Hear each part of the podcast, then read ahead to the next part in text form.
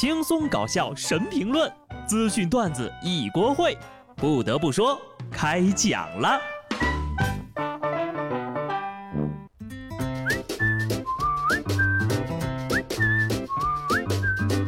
Hello，听众朋友们，大家好，这里是有趣的。不得不说，我是机智的小布。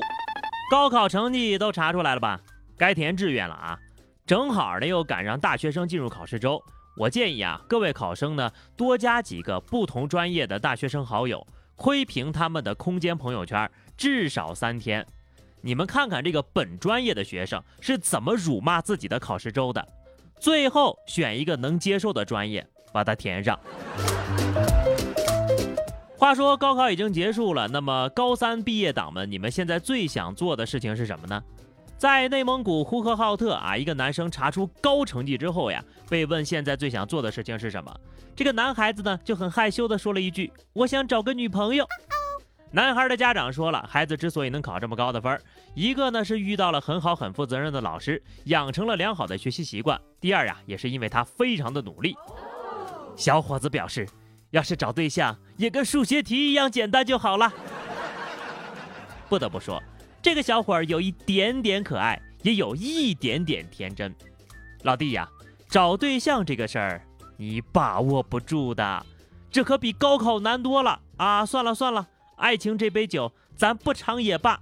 不过当然呢，还是希望呢小伙子能够取得爱情的成功，加油哦！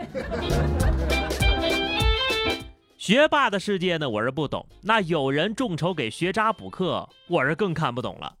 有网友爆料啊，粉丝花了七百万打头费送爱豆出道，其中的三十万呢被用来花在偶像的补课费上。为了让粉丝们放心，公司特意公布了打头款支出明细：七百万的打头费啊，其中有三十万花在了他平时的个性化培训课程，就包含了艺考课程的补课上。在高考成绩公布之后，网上流传出了一张爱豆的成绩单：数学二十五，英语四十四，总分三百零七。虽然有粉丝发文解释说这张成绩单呢并不是爱豆本人的，而属于同名同姓的考生，但是不久之后呀，这爱豆本人也发微博回应了。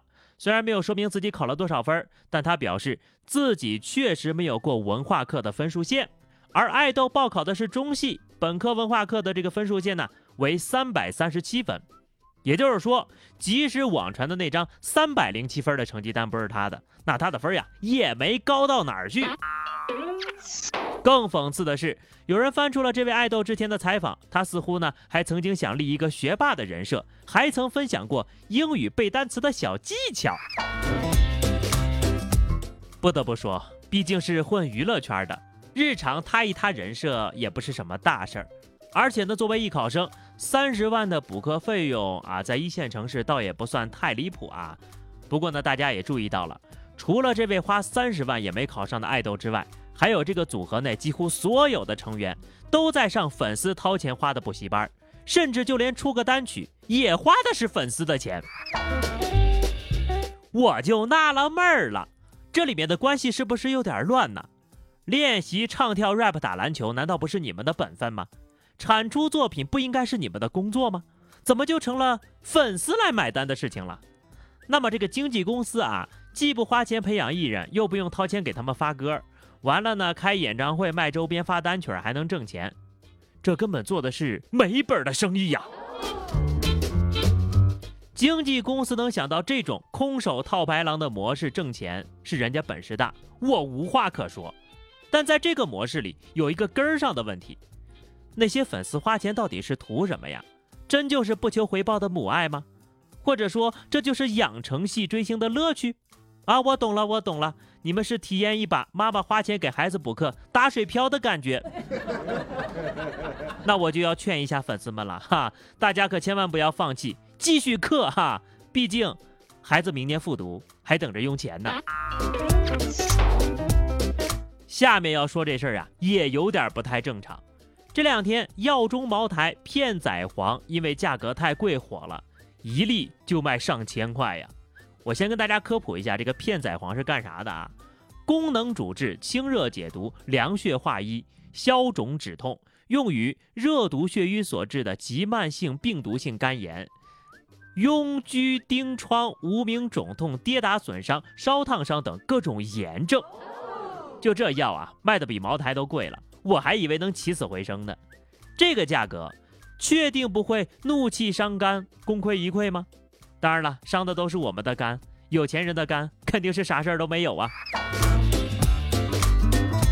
对此，漳州片仔癀药业股份有限公司表示呢，针对这个现象呀，公司是高度重视的，已经报请相关部门进一步加大督办和查处力度了，并采取了一系列措施，坚决维护市场的秩序。行了，反正研究这个药呀，咋研究我也买不起。不过呢，穷不可怕，想不劳而获才可怕。上海金山的刘女士误信刷单可以致富，以为在家玩玩手机啊就能发了大财了。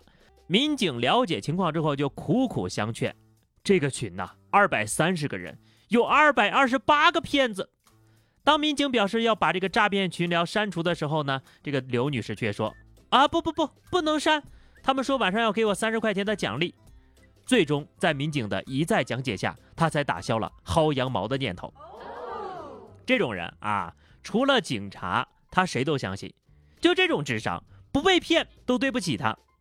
细心的我还注意到一个事实：如果刘女士退群了，那另一个人该有多孤单呐！